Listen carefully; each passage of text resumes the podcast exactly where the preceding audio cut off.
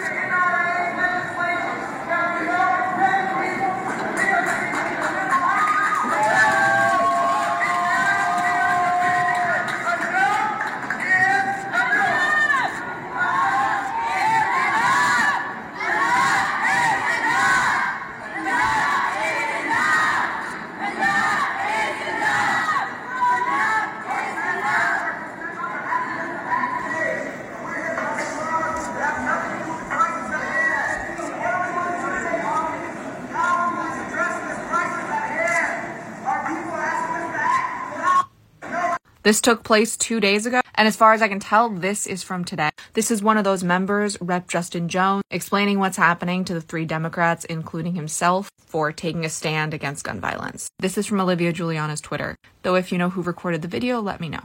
Um, So what's going on here in Tennessee today? so three of us lawmakers who stood with our constituents demanding that they take action and hear that thousands of people gathered on Thursday talking about the crisis of mass shootings. Um, we're, are, we've been kicked off our committees as, as representatives elected by our constituents. Each of us represents 78,000 people and our people are being silenced because they're kicking us off committees. They're threatening to take a vote to expel us today. Um, our member ID badges have been shut off. Um, our, our representative ID badges have been shut off.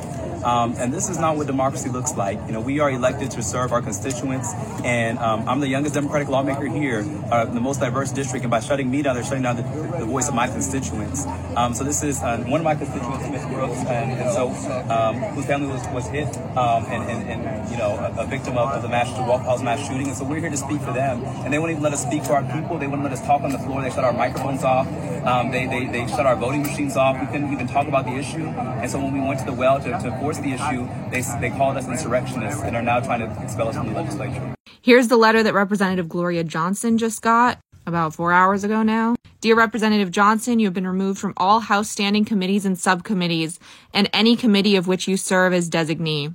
Please let me know if you have any questions. Rep. Sam Whitson is urging the sanction of the trio because he believes expulsion will make them martyrs and they will be reelected or reappointed immediately. So he thinks Democratic leadership and caucus should be held responsible for this incident. If not, then they will hold the Democratic caucus responsible for tolerating such conduct.